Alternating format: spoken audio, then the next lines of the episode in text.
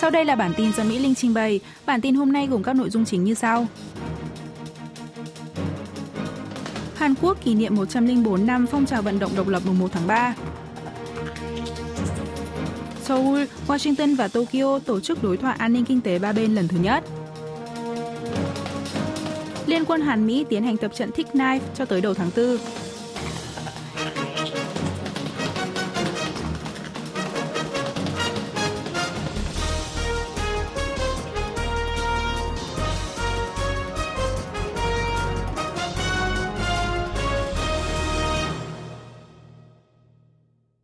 Hàn Quốc kỷ niệm 104 năm phong trào vận động độc lập 1 tháng 3.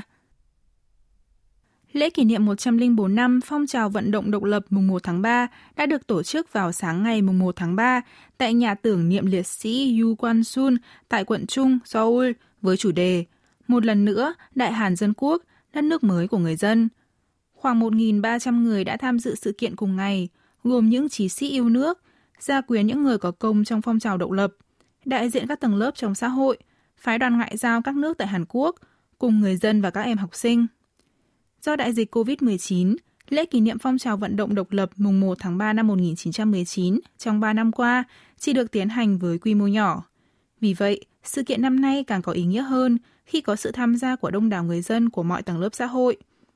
Chủ đề của lễ kỷ niệm năm nay có ý nghĩa là khắc sâu tinh thần vận động độc lập của những liệt sĩ năm xưa, kêu gọi tất cả người dân cùng đoàn kết để xây dựng Hàn Quốc thành một đất nước mới.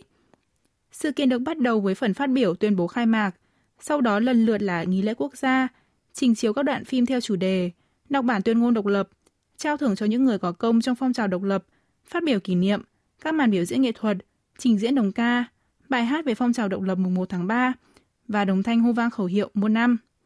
Năm nay, có 104 người được xét chọn để trao tặng danh hiệu người có công trong phong trào độc lập trong đó có 5 người là hậu thế của những người có công trong phong trào độc lập đã trực tiếp được trao giải tại buổi lễ. Seoul, Washington và Tokyo tổ chức đối thoại an ninh kinh tế ba bên lần thứ nhất.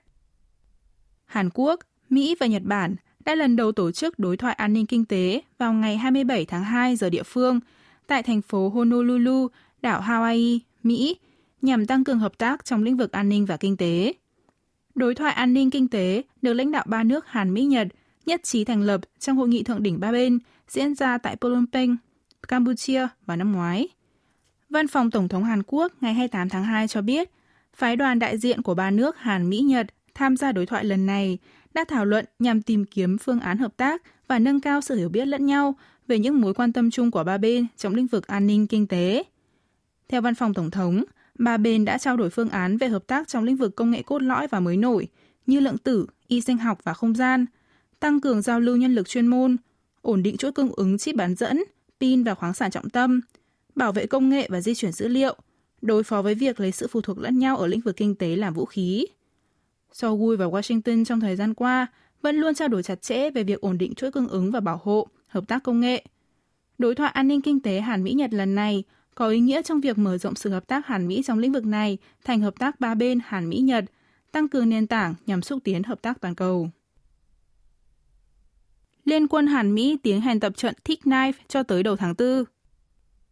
Một quan chức Hội đồng Tham mưu trưởng Liên quân Hàn Quốc cho biết, lực lượng đặc nhiệm Hàn Mỹ bắt đầu tiến hành cuộc tập trận mang tên Thick Knife cho tới đầu tháng 4. Cuộc tập trận lần này sẽ được tiến hành tại căn cứ Humphreys, thành phố Pyeongtaek, tỉnh Gyeonggi và căn cứ không quân ở thành phố Osan, tỉnh Gyeonggi. Thick Knife là cuộc tập trận nhằm thuần thục các hoạt động tác chiến đặc biệt diễn ra trong một loạt quá trình. Trong đó, các lực lượng đặc nhiệm nhận hỗ trợ từ không quân để xâm chiếm vào bên trong căn cứ của địch. Cuộc tập trận bao gồm diễn tập hỗ trợ trên không CAS, kiểm soát không lưu, đối phó với khủng hoảng nhân đạo và giải cứu con tim. Không quân Mỹ được cho là đã huy động máy bay hiểm trợ AC-130J để tham gia cuộc tập trận lần này. Khác với máy bay chiến đấu và máy bay ném bom, AC-130 vốn được vận hành để hỗ trợ lực lượng đặc biệt, đóng vai trò hỗ trợ hỏa lực cho lực lượng đặc biệt hoạt động tác chiến trên đất liền. Hàn Quốc và Mỹ đã thực hiện cuộc tập trận Thick Knife kể từ những năm 1990, nhưng tiến hành với quy mô khép kín do có nội dung nhạy cảm về vấn đề xâm chiếm vào căn cứ địch. Năm ngoái, Bộ Tư lệnh Lực lượng đặc biệt của Mỹ tại Hàn Quốc đã công bố cuộc tập trận này trên mạng xã hội sau khi Bắc Triều Tiên liên tiếp có các động thái khiêu khích. Hàn Quốc bắt đầu dỡ bỏ quy định xét nghiệm PCR với người nhập cảnh từ Trung Quốc. Ủy ban Phòng chống tai nạn và Quản lý an toàn Trung ương Hàn Quốc cho biết đã nới lỏng thêm biện pháp phòng dịch đối với người nhập cảnh từ Trung Quốc, như dỡ bỏ quy định bắt buộc xét nghiệm COVID-19 bằng hình thức khuếch đại gen PCR sau khi nhập cảnh từ ngày 1 tháng 3. Quyết định này được đưa ra sau khi nhận thấy tỷ lệ xét nghiệm PCR dương tính với COVID-19 của người nhập cảnh từ Trung Quốc giảm mạnh. Trước tình hình lây lan dịch COVID-19 tồi tệ tại Trung Quốc vào cuối năm ngoái, chính phủ Hàn Quốc đã quyết định siết chặt biện pháp phòng dịch với người dân nhập cảnh từ Trung Quốc từ ngày 1 tháng 2, như xét nghiệm COVID-19 trước và sau khi nhập cảnh, ngừng cấp visa du lịch ngắn hạn, ngừng tăng các chuyến bay từ Trung Quốc. Theo đó, tất cả người đi trên các chuyến bay khởi hành từ Trung Quốc, bao gồm cả công dân Hàn, đều phải nộp giấy xét nghiệm PCR âm tính với COVID-19 trước khi khởi hành và phải làm xét nghiệm PCR một lần nữa sau khi nhập cảnh. Ban đầu, khi mới áp dụng quy định này, tỷ lệ dương tính với COVID-19 ở những người vừa nhập cảnh từ Trung Quốc ghi nhận ở mức sấp xỉ 30%. Tuy nhiên, tình hình dịch bệnh ở Trung Quốc lắng xuống, nên gần đây tỷ lệ nhiễm COVID-19 ở người nhập cảnh từ quốc gia này chỉ nằm ở mức trên dưới 1%. Hiện Seoul vẫn duy trì quy định bắt buộc nộp phiếu xét nghiệm âm tính với COVID-19 và nhập thông tin sức khỏe lên hệ thống điền trước thông tin kiểm dịch Q-code trước khi nhập cảnh cho tới ngày 10 tháng 3 tới. Xuất khẩu Hàn Quốc ghi nhận đà giảm 5 tháng liên tiếp. Bộ Công nghiệp, Thương mại và Tài nguyên Hàn Quốc ngày 1 tháng 3 công bố báo cáo xu hướng xuất nhập khẩu trong tháng 2, cho biết kim ngạch xuất khẩu của tháng vừa qua đạt 50,1 tỷ đô la Mỹ, giảm 7,5% so với cùng kỳ năm ngoái. Trong khi đó, kim ngạch nhập khẩu đạt 55,4 tỷ đô la Mỹ, tăng 3,6% so với một năm trước. Như vậy, cán cân thương mại của Hàn Quốc trong tháng 2 thâm hụt 5,3 tỷ đô la Mỹ, đạt thâm hụt 12 tháng liên tiếp kể từ tháng 3 năm ngoái. Đây là lần đầu tiên cán cân thương mại thâm hụt 12 tháng liền sau 25 năm, sau khi ghi nhận đà thâm hụt từ tháng 1 năm 1995 tới tháng 5 năm 1997. Tuy nhiên, quy mô thâm hụt đã giảm một nửa so với mức thâm hụt kỷ lục 12,7 tỷ đô la Mỹ của tháng 1 vừa qua. Xuất khẩu đã duy trì xu hướng giảm 5 tháng liền kể từ tháng 10 năm ngoái do kinh tế toàn cầu chững lại và ngành công nghiệp bán dẫn gặp nhiều khó khăn. Đặc biệt, kim ngạch xuất khẩu chip bán dẫn tháng 2 vừa qua đạt 4,4 tỷ đô la Mỹ, giảm mạnh 42,5% so với một năm trước, xu hướng giảm liên tục trong 7 tháng. Xuất khẩu sang Trung Quốc giảm 24,2% so với cùng kỳ năm ngoái, duy trì tăng trưởng âm 9 tháng liên tiếp. Kim ngạch nhập khẩu tháng 2 đạt 55,4 tỷ đô la Mỹ, tăng 3,6% so với năm ngoái, được cho là do ảnh hưởng từ việc nhập khẩu năng lượng tăng 19,7%. Nếu không tính năng lượng, kim ngạch nhập khẩu tháng vừa qua đã giảm 1,5% so với một năm trước. Kinh tế Hàn Quốc hai năm liên tiếp tăng trưởng dưới mức bình quân của OECD. Ngân hàng Trung ương Hàn Quốc BOK và Tổ chức Hợp tác Phát triển Kinh tế OECD ngày 1 tháng 3 cho biết, tổng sản phẩm quốc nội GDP thực tế của Hàn Quốc trong quý 4 năm 2022 giảm 0,4% so với quý trước đó, quay lại đà giảm sau 10 quý kể từ quý 2 năm 2020. Tăng trưởng kinh tế Hàn Quốc trong quý 4 năm ngoái đã rất mạnh so với mức bình quân của các nước thành viên OECD. Tỷ lệ tăng trưởng theo quý thấp thứ 5 trong số 29 nước đã công bố đến nay, sau Ba Lan, âm 2,4%, Litva, âm 1,7%, Áo, âm 0,7%, Thụy Điển, âm 0,6%.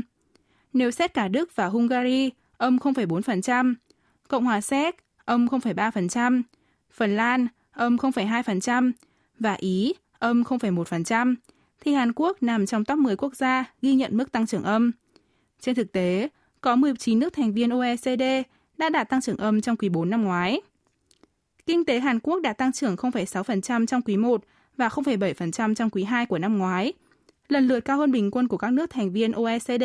là 0,2% và 0,5%. Tuy nhiên, đến quý 3 cùng năm thì kinh tế Hàn Quốc chỉ tăng trưởng 0,3%, trong khi bình quân của OECD là 0,4%. Tới quý 4 vừa qua, thì Hàn Quốc lại ghi nhận mức tăng trưởng âm, bị tụt hạng sâu so với các nước khác. Tỷ lệ tăng trưởng kinh tế Hàn Quốc của cả năm 2022 đạt 2,6%, cũng thấp hơn so với bình quân của các nước thành viên OECD là 2,9%. Theo đó, Hàn Quốc đã lần đầu tiên ghi nhận mức tăng trưởng thấp hơn bình quân của các nước OECD 2 năm liên tiếp, kể từ khi gia nhập vào tổ chức này vào năm 1996.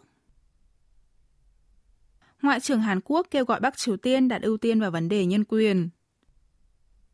Bộ trưởng Ngoại giao Hàn Quốc Park Jin ngày 28 tháng 2 đã có bài phát biểu trực tuyến trong ngày họp thứ hai của phiên họp cấp cao khóa họp thường kỳ của Hội đồng Nhân quyền Liên Hợp Quốc, tổ chức tại Văn phòng Liên Hợp Quốc ở Geneva, Thụy Sĩ.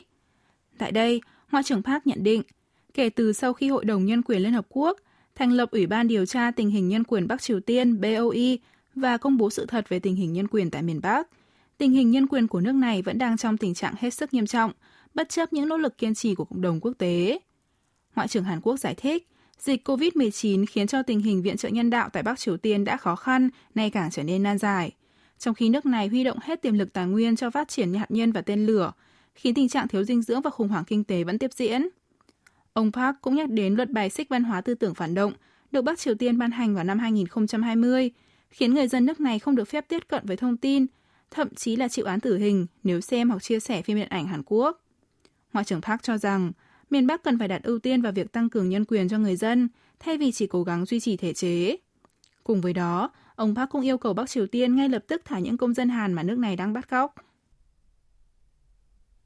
Chính phủ Hàn Quốc viện trợ hơn 300.000 đô la Mỹ giúp Mozambique khắc phục thiệt hại lũ lụt.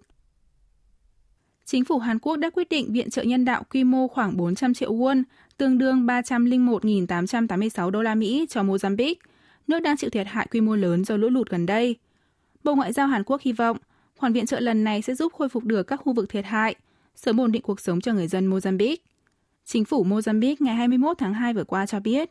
mưa lớn từ ngày 7 đến ngày 11 tháng 2 đã gây ra lũ lụt tại nước này, khiến 10 người thiệt mạng và hơn 16.000 người phải đi lánh nạn. Quý vị và các bạn vừa nghe xong bản tin của Đài Phát thanh Quốc tế Hàn Quốc KBS World Radio.